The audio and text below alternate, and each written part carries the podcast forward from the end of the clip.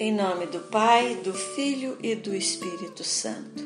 Segunda-feira da 32 segunda semana do tempo comum. Hoje a igreja celebra a festa da dedicação ou consagração da Basílica de São João de Latrão, ou simplesmente Basílica de Latrão, definida como cabeça e mãe de todas as igrejas. Foi construída por volta do ano 314 pelo Papa Melquíades e a dedicação ocorreu no ano 324 pelo Papa Silvestre I, dedicada ao Divino Salvador, mais tarde a São João Batista e São João Evangelista. Sendo Papa bispo da Diocese de Roma, a Basílica de Latrão é sua igreja catedral onde está a sua cátedra, ou seja, sua cadeira papal, o que faz dela símbolo das igrejas de todo o mundo, unidas à volta do Papa, sucessor de Pedro. O evangelho de hoje é de João, capítulo 2, versículos 13 a 22. Ouçamos.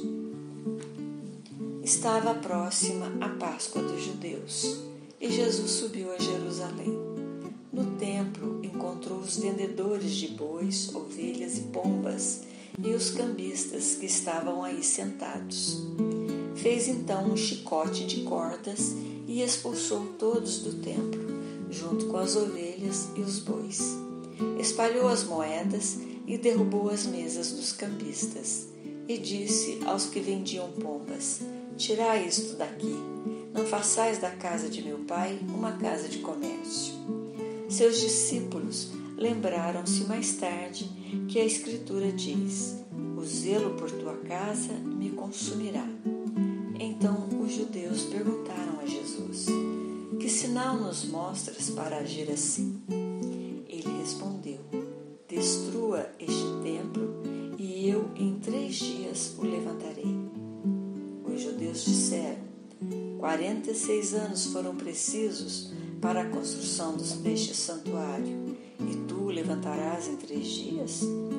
Mas Jesus estava falando do templo do seu corpo. Quando Jesus ressuscitou, os discípulos lembraram-se do que ele tinha dito e acreditaram na Escritura e na palavra dele. Ao narrar esse episódio, São João nos coloca nos dias que antecedem a festa da Páscoa. Era uma época em que as grandes multidões se concentravam em Jerusalém para celebrá-la. Três semanas antes da Páscoa, começava a emissão de licenças para a instalação dos postos comerciais à volta do templo. O dinheiro arrecadado com a emissão dessas licenças revertia para o sumo sacerdote. Havia tendas de vendas que pertenciam também à família dos sacerdotes. Vendiam-se os animais para os sacrifícios e vários outros produtos destinados à liturgia do templo. Chegavam a vender cerca de 18 mil cordeiros, todos destinados à celebração pascal. Havia também as tendas dos cambistas, que trocavam as moedas romanas correntes por moedas judaicas. Era escandaloso o que acontecia no templo, transformado num verdadeiro mercado. É neste contexto que Jesus vai realizar o seu gesto profético. Ao expulsar os vendilhões do templo, ele o está purificando e este é um gesto messiânico, o que provoca grande irritação nas autoridades judaicas. Esse gesto acabou lhe custando a vida.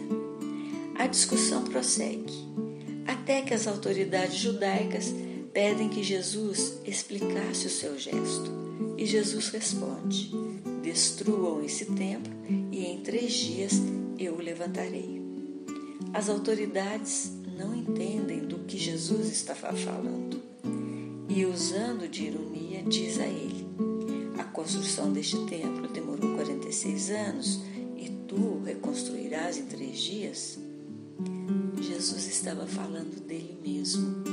Ele não só revira as mesas, mas também a maneira de reencontrar Deus. Deus não está encerrado num templo de pedras, novo templo é Ele mesmo, o lugar onde Deus reside no mundo e onde os homens podem fazer a experiência do encontro com Deus. Celebrar a festa da dedicação da Basílica de São João de Latrão nos faz refletir o sentido do templo como algo vivo. O verdadeiro templo de Deus é aquele formado por pedras vivas, que somos nós, e que temos como alicerce o próprio Jesus.